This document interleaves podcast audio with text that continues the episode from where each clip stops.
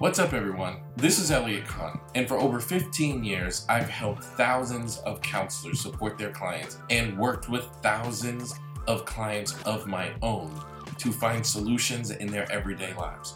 And I want to welcome you back to the aha moments where every day I share lessons I've learned in my work and in my life to help inspire you to live your very best life. And today, I want to talk to you about gratitude. Gratitude is a really, really important lesson and it can impact your life in extremely profound ways. Since today is Thanksgiving here in America, which is a day where we're supposed to give thanks and spend time with family and enjoy food and love and warmth, I want to tell you about a story of how I saw love take over young people's lives and impact them immediately. I want to talk to you about how gratitude was used to literally change some kids' lives and the direction of their life. So early in my career, my very first job in helping professions was as a caseworker at a halfway house, and a halfway house for young people. Here in Texas, if you go to youth prison, which they call Texas Youth Commission, and when you're released, if your crime prevents you from going home. Like if you committed the crime in the home, or somehow maybe you have like younger siblings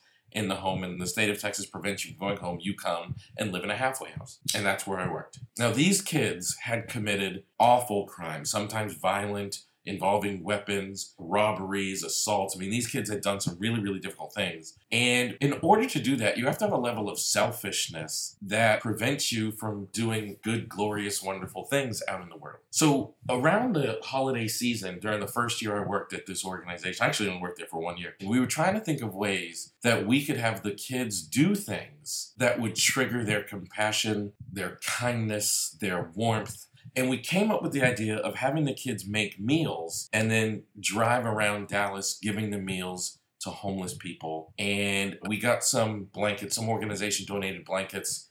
And since it was cold, we decided to give food and blankets to the homeless people in the Dallas area. So we made about a 100 meals and we put them in brown paper bags. And we had, I don't know, 20, 25 blankets, whatever it was. And we literally packed these kids in a van and started driving around downtown Dallas. And these kids were complaining. They were upset. I don't want to do this. This is lame. This is corny. And I will never forget the very first person we encountered. We drove the van around downtown Dallas. We see some people that look like they're really struggling potentially don't have any place to go and we pull over and I, I say okay who wants to offer this person a meal and maybe a blanket? And the first kid begrudgingly is like i'll do it. I just want to get it out of the way. I get out of the van with him and we approach this man and this kid. I keep saying kid but think of uh you know 16 17 18 year old and i'm at the time about 23 and we walk up to this man and the kid says to the man like would you like a like a meal? And the man says yes. And he offers him a meal and he says, You look cold. Can I give you a blanket? And the man says, Oh, I'd love a blanket. And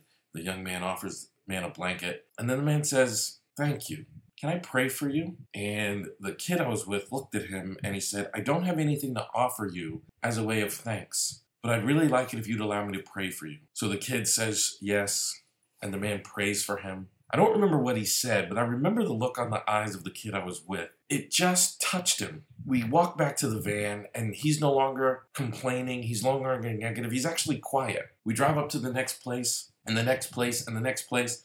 And in that night, we probably encountered, I don't know, 100 people. Gave them meals, and when we had them, we gave them blankets. By the end of the night, the kids were excited to jump out of the van and offer food and blankets to these people. You could hear the conversation in the van changing to how wonderful it was to experience that warmth and the offer kindness to people. And I, I think back and I remember like some of these kids, that was probably the first time they ever felt that. And then when they're doing something kind for someone, to have someone say something like, Can I pray for you? which happened multiple times throughout that night, probably the first time someone genuinely talked to these kids in that way. And it impacted them. I know it impacted them because we worked with those kids for several weeks and they were never the same after that night. So when I think of Thanksgiving, that's probably my favorite Thanksgiving Day moment. That's probably the moment for me that was the most remarkable and teaches me what we can learn from gratefulness. Because for the first time, these kids were grateful, and none of these kids, man, had a great life. They came from really, really difficult backgrounds and environments, but they had a little bit of gratefulness on that night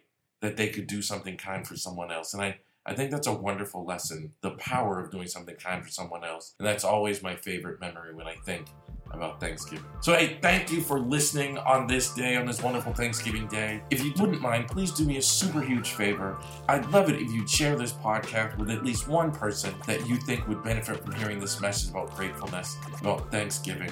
And don't forget to head on over to Apple Podcasts where you can subscribe. In fact, you can subscribe anywhere where you listen to podcasts, and I will see you tomorrow.